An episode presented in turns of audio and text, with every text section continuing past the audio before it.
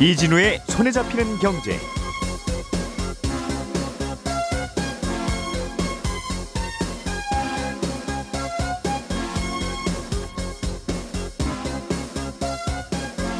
안녕하십니까 이진우입니다. 정부가 어제 하반기 경제정책 방향을 발표했습니다. 올해 경제 성장률 목표를 4.2%로 높이고 이 목표를 달성하기 위해서 내수 살리기에 집중을 하겠다는 게 핵심입니다. 여러 가지 방안도 함께 내놨는데 어떤 방안들이 있는지 실제로 좀 도움이 될지 잠시 후에 짚어보겠습니다. 최근에 폐지 가격 많이 오르고 있고 폐지 수입도 잘 안 되고 있습니다. 폐지 가격이 오르는 이유는 뭔지 이 얘기도 짚어보겠고요. 요즘 지방에 1억 원 이하 아파트에 갭 투자 수요가 몰린다는 보도가 있습니다. 수도권에 비해서 규제가 상대적으로 덜한 지역으로 또 수요가 몰리고 있다는 건데 이 내용도 자세히 짚어보겠습니다. 6월 29일 화요일 손에 잡히는 경제 광고 듣고 바로 시작하겠습니다.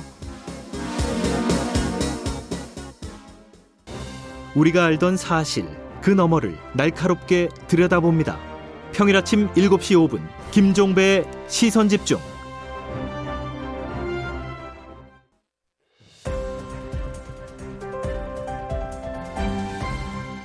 이진우의 손에 잡히는 경제. 네, 오늘 날씨만큼 핫한 경제 뉴스들을 깔끔하고 시원하게 냉장고에 잘 넣어놨다가 먹기 좋게 전해드리겠습니다. 손에 잡히는 경제 박세훈 작가, 김현우 행복자산관리연구소장, 고란 경제전문기자 세 분과 함께합니다. 네, 어서 오세요. 예, 안녕하세요. 자, 고란 기자님께서 준비해 오신 어, 소식부터 보겠습니다. 하반기 경제정책 방향이라는 걸 이맘때쯤 정부가 발표하죠. 네. 음, 그럼 여기에는 뭐라도 좀 집어넣어야 되는 경우도 좀 있고 사실은. 어, 또 어떤 아이디어가 들어가 있을까 관심 있기도 한데 이번에는 카드 캐시백 네. 이게 눈에 띄나 봐요. 이게 사실 내수를 살리는 방편 중에 하나인데요. 소비 활성화인 거죠. 사실 4.2% 성장률을 맞췄으니까 그 목표에 도달하기 위해서는 내수가 살아나야 되잖아요. 돈 많이 써야 된다 사람들이. 네, 맞습니다. 일단. 음. 그래서 8월부터 3개월간 시행을 하고요. 2분기, 그러니까 4월에서 6월 월 평균 카드를 내가 얼마를 썼느냐. 예. 요것과 비교해서 3% 이상 늘어난 금액에 10%를 현금성 포인트로 돌려줍니다. 6, 4, 5, 6보다 카드를 더 많이 쓰면 네. 예를 들어서요. 예. 4월에서 6월 사이에 제가 월 평균 카드를 한 100만 원씩 썼어요. 예. 그래서 8월에 만약에 153만 원의 카드를 긁습니다. 음흠. 그렇게 되면 153만 원에서 3% 늘어난 103만 원을 빼잖아요. 네. 그럼 50만 원이 더 남죠. 그렇죠. 그 50만 원의 10%인 5만 원을 현금성 포인트로 환급받을 수 있습니다. 음, 그러니까 평소보다 카드 더 쓴 금액의 한 10% 정도를 나라에서 주겠습니다. 네, 맞습니다. 돈 더 쓰세요. 네. 10%는 나라에서 지원해 드릴게요. 그 말이네요. 네 네. 1인당 30만 원까지고요. 월 한도도 10만 원이에요. 아무리 많이 써도 8월에 10만 원, 9월에 10만 원, 10월에 10만 원씩만 현금 포인트가 추가로 쌓입니다. 그러면 예전보다 100만 원 더 쓴 것까지는 나라에서 10만 원을 주는데 네. 200만 원 더 써도 20만 10만 원. 주지는 네네. 않는다. 네. 음, 그 말이네요. 어디서나 다 써도 됩니까? 보통 이런 거 할 때는 유흥주점에서 쓴 건 안 돼요. 뭐 사치성 물건 쓴 거는 안 돼요. 뭐 이런 규제가 있곤 했는데 네. 백화점, 대형마트, 온라인 쇼핑몰, 명품 전문 매장, 유흥업소에서 쓴 카드 지출액은 제외됩니다. 왜 예전에 1차 긴급재난기금을 썼어요. 그때랑 비슷하다라고 생각하시면 돼요.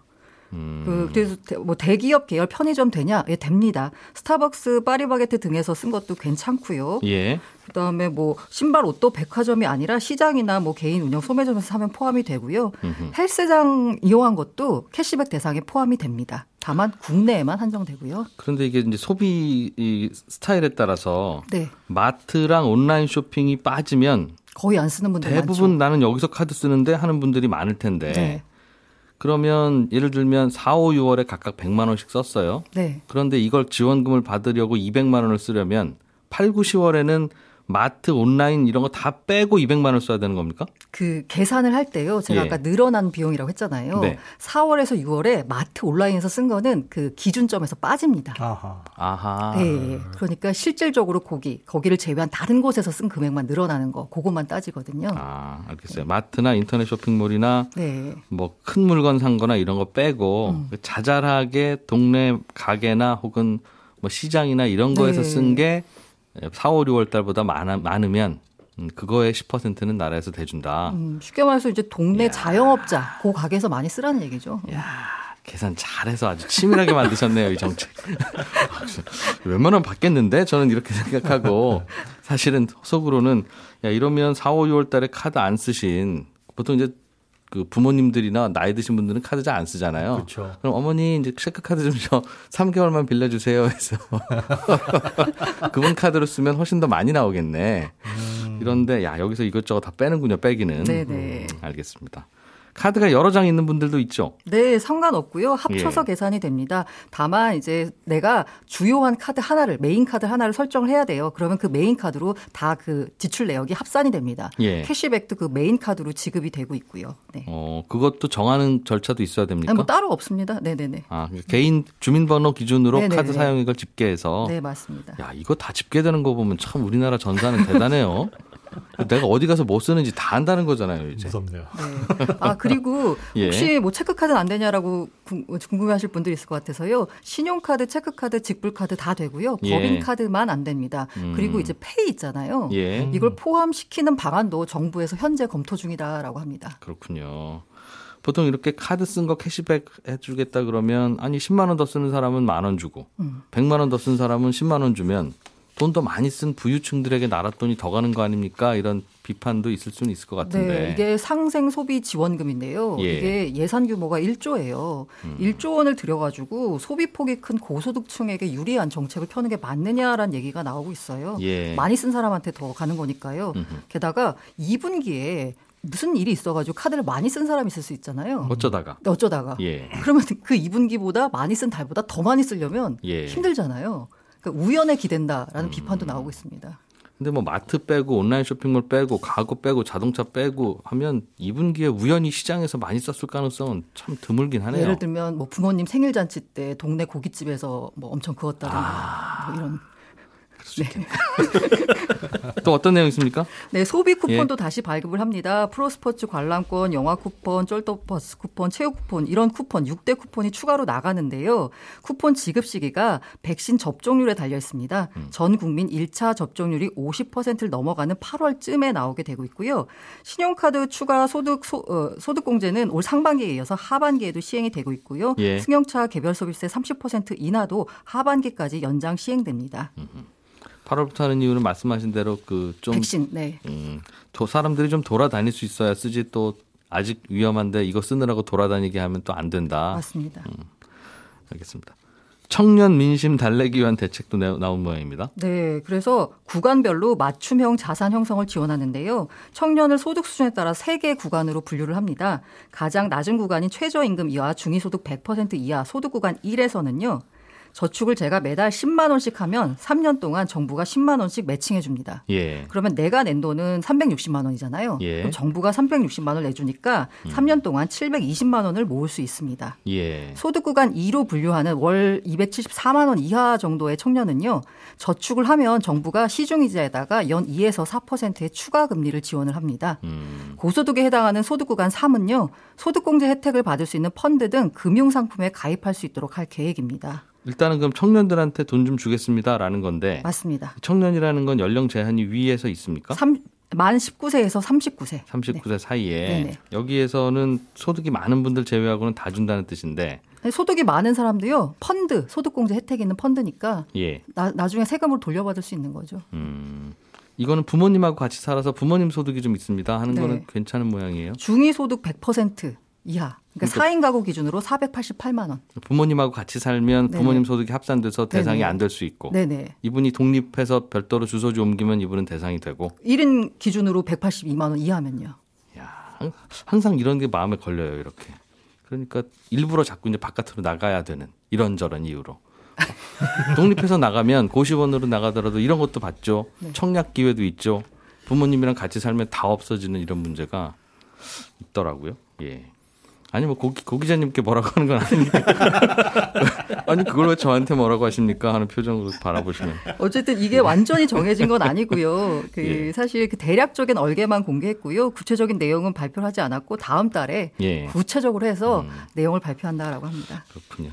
이번 이 말씀 드린 이유가 가끔씩 부동산 정책을 정부가 내놓다가 왜 이렇게 집값 많이 올라갑니까? 라고 할 때 정부에서 분석하기로는 1인 가구가. 가구가 자꾸 늘어나는데 이 1인 가구용 수요 때문에 집값이 오르는 것 같습니다라고 분석하는 경우가 있어요. 네네. 근데 1인 가구가 자꾸 늘어나는 이유가 이런 이유들 때문입니다, 정말. 그 서로 세대 분리를 해야 청약도 가능하고 세대 분리를 해야 이렇게 돈도 주고 하는 게 많으니까 이거 그냥 세대 분리 하자 할 수 있는 거죠. 그냥 주소 옮길 곳만 있으면.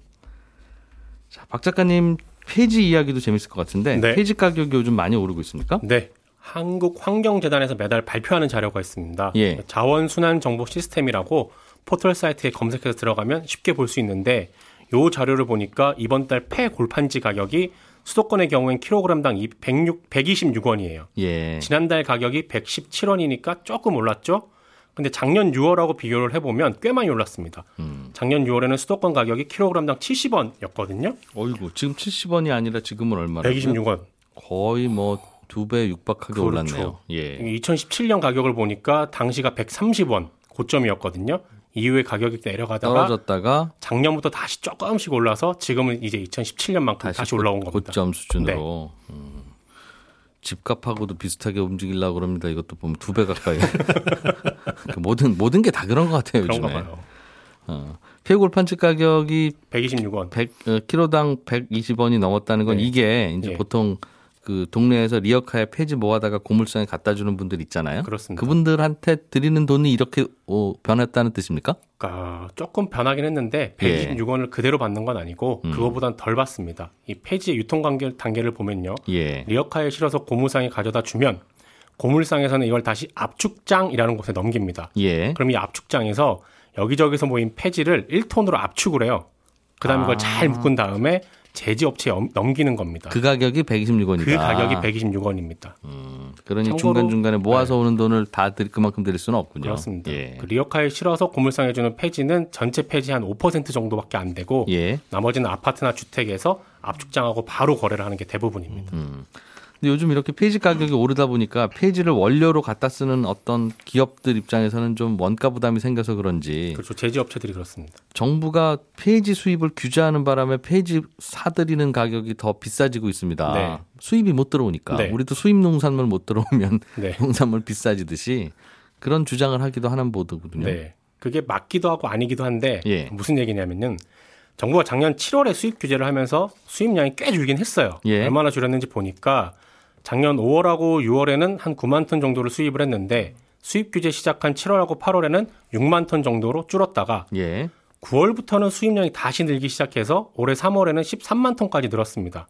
음. 그러다가 다시 이제 4월하고 5월에 7만 톤으로 줄긴 줄었는데 전반적으로 수입량이 변한 건 맞지만 정부의 수입 규제가 직접적인 영향이 있었다고 보는 건 어렵다 라는 게 어제 통화했던 환경부 입장입니다. 수입 규제를 하긴 하는데도 수입량이 늘었다가 줄었다가 그러는 걸 보면 수입 네. 규제가 없는 것도 같고 네. 무슨 규제를 합니까? 어, 그 폐지를 수입할 때 예.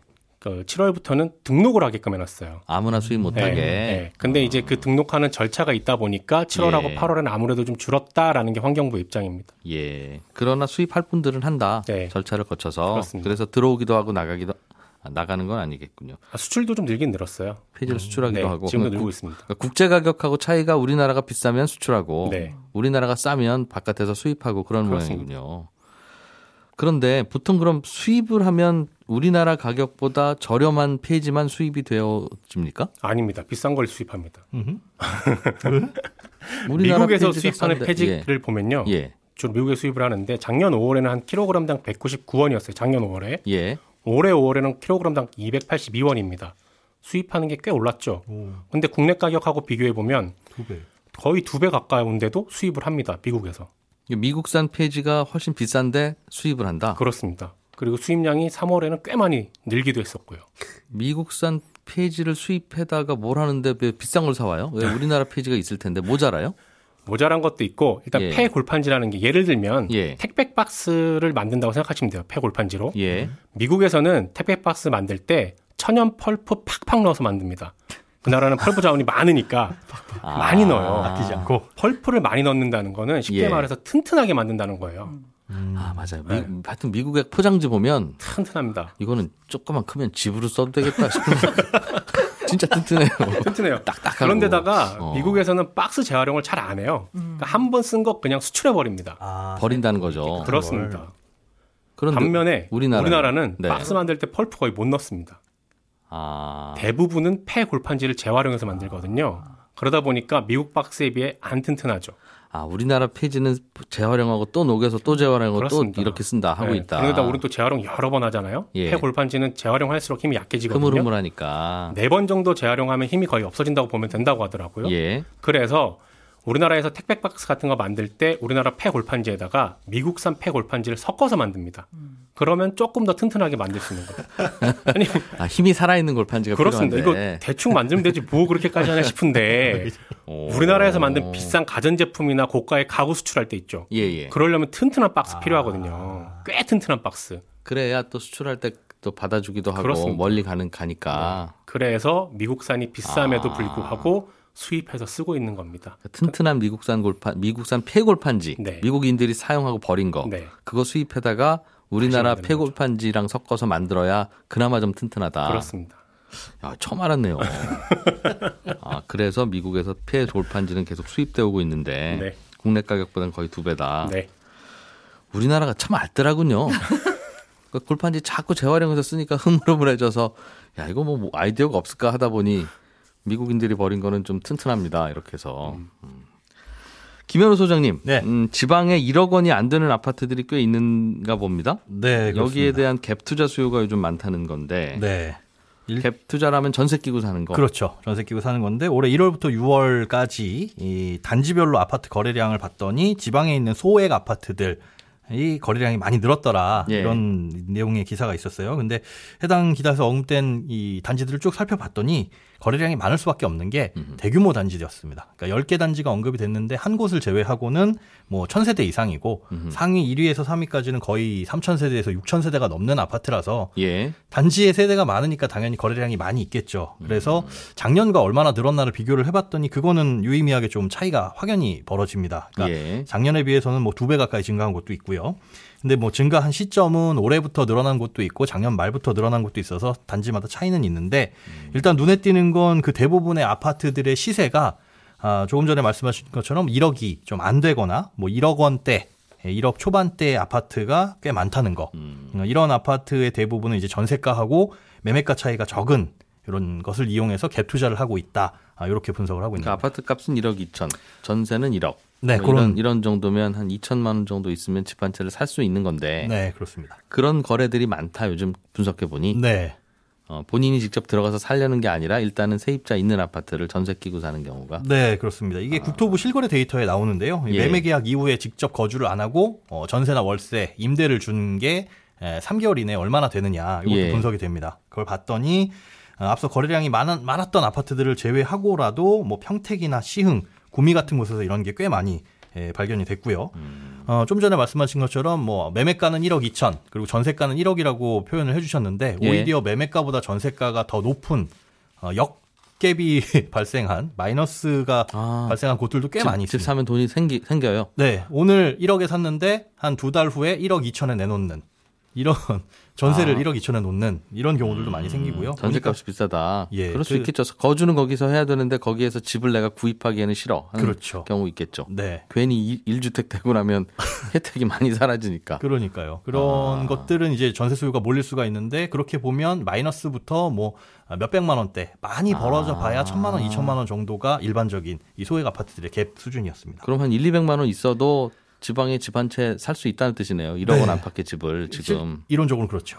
그런데 그걸로 투자가 됩니까? 즉 짧게 사고 팔면 뭐 세금이 많거나 그렇지도 않아요? 어, 이게 1억 원 이하라는 거에 좀 주목을 해보셔야 될 것 같은데요. 예. 일단은 우리가 집을 사게 되면 취득, 그리고 보유, 처분 단계에서 세 단계의 세금이 발생을 하잖아요. 네. 취득하고 처분 시에는 유리한 점이 좀 있고요. 보유에는 특별히 유리한 점은 뭐 딱히는 없습니다. 근데 1억 안 되는 집이니까 보유세가 거의 없겠죠. 네. 예. 그런데 현재 주택을 사야 될 때 내야 될 취득세가 이 다주택자 같은 경우에는 어, 뭐 8%에서 12%까지도 중과가 됩니다. 예. 음, 그런데 아, 이렇게 취득을 할 때 주택으로 보지 않는 이게 그러니까 투기 수요를 차단하려고 했는데 예. 투기 목적으로 볼 수 없다라고 정해놓은 몇 가지 주택의 유형이 있어요. 그 중에 하나가 1억 원 미만 예 공시가 1억 이하의 아파트는 투기로 볼 수 없다라고 해가지고 이건 아. 취득할 때 1% 취득세도 싸고 예 취득세가 쌉니다. 그런데 양도세는 비싸지 않습니까? 뭐 한 6개월 있다가 다시 팔고 그러면? 네, 양도세를 계산할 땐 기본적으로 주택수에 포함이 돼요. 예. 어, 양도세 중과 대상도 되는데 다만 이게 2주택까지는 중과가 또 배제가 됩니다. 그러니까 3주택, 4주택, 뭐 이렇게 5주택까지 이렇게 보유를 하게 된다면 예. 1억 원 이하라고 하더라도 딱히 실익은 없는데 예. 2주택까지는 중과 배제에 해당이 되기 때문에 요거는 음, 나중에 팔더라도 뭐 단기간에 파는 거는 제외가 되고요. 그런 게. 아니라고 한다면은 약간의 이점은 있는 것으로 보입니다. 단기 그러니까 뭐 1월 달에 샀다가 12월에 팔거나 하면 어, 그해 2년 팔면 미만이면은 이 비싸죠. 중과가 양도세가. 됩니다. 60에서 70%까지 양도세 중과가 되거든요. 그런 그런데도 뭐 그런 한 30%는 내가 먹는 거 아니냐 이렇게 생각하는 그렇게 생각할 수도 있고 뭐 단기간에 안. 팔아도 되지 않느냐. 어, 음, 갖고 있으면 그렇게 생각을 하시는 분들은 안 팔고 갖고 계실 수도 있는 있겠죠. 거고요. 어, 일단 취득 단계에서 부담이 없으니까요. 예. 사실 아파트는 지으려면 요즘엔 건축비도 1억 원은 넘게 들 거예요. 그럴 아, 것 당연히 같네요. 그렇지 않겠습니까? 예, 몇 예. 평짜리 집인지 몰라도 네. 어, 인건비도 많이 오르고 자재비도 오르고 그래서 네. 그래서 이보다 더 내리게 하겠는가 하는 생각으로 접근할 수도 있을 것 같긴 하고 맞습니다. 쥐고 있으면 언젠간 오르겠지라는 생각도. 그렇군요. 그런 기자님 카카오뱅크라고 하는 어, 회사가 공모주 청약을 하는 모양인데 8월에 상장하는데 공모 가격이 결정됐네요. 네, 희망 공모가가 3만 3천 원에서 3만 9천 원이고요. 예. 시가총액이 최대 18조 원입니다. 이 사실 어제 크래프톤 말씀드리면서요. 고- 그 서- 공모가를 좀 높게 설정한 거 아니냐라는 얘기가 음. 나왔었잖아요. 예. 근데 카카오뱅크 같은 경우에는 장외에서 한때는 10만 원까지 거래가 됐습니다. 음. 근데 지금 거- 장외 가격이 거의 절반에 공모를 하는 거거든요. 아, 주당 한, 한 4만 원? 네, 네. 음. 파격적인 수준으로 공모를 한다라고 해 가지고요. 그럼 장외에서 10만 원에 사신 분은 어떻게 해요? 네, 그 아, 그 4만 원에 공모하지만 곧 10만 원 될 거다라고 생각하는 모양이에요. 네네 뭐 한창 이제 그 기업을 잘 평가받을 때 10만 아, 원까지 갔었고요. 이래서 장외 주식이 또 위험합니다. 아, 어쨌든 예. 보통 장외보다 공모가가 좀 싸게 거래되는데 이 경우에 이제 많이 싸게가 거래되는 거고요. 네. 이 놀라운 게 만약에 공모가를 기준으로 계산하면 시가총액이 18조 5천억 대거든요. 근데 지금 현재 시가총액 1위 가 KB금융이에요. 예. 여기가 23조 8천억, 신한지주가 21조 6천억이거든요. 음. 만약에 카카오뱅크가 상장한 다음에 뭐 따상까지 안 가고 공모가의 30%만 올라도 음. 시가총액이 24조 원이라서 KB금융을 누르고 1위 금융지주 금융회사가 되는 겁니다. KB금융 아래에는 KB 손보도 있고 KB 증권도 네. 있고 다, 다 있는데, 있는데, 네. 이거는 은행밖에 네, 없는데도 맞습니다. 그런데도 기업 가치를 이렇게 어, 받는 거거든요. 인터넷 은행이니까 네. 또는 카카오 은행이니까 네. 그래서 논란이 이게 있겠군요. 장기적 관점에서 과연 투자할 만하냐? 여기서 뭐 얘기가 나오고 있습니다. 김현우 소장님, 박세현 작가님, 고란 기자님 세 분과 함께했습니다. 고맙습니다. 네, 감사합니다. 감사합니다. 저는 11시 5분에 다시 옵니다.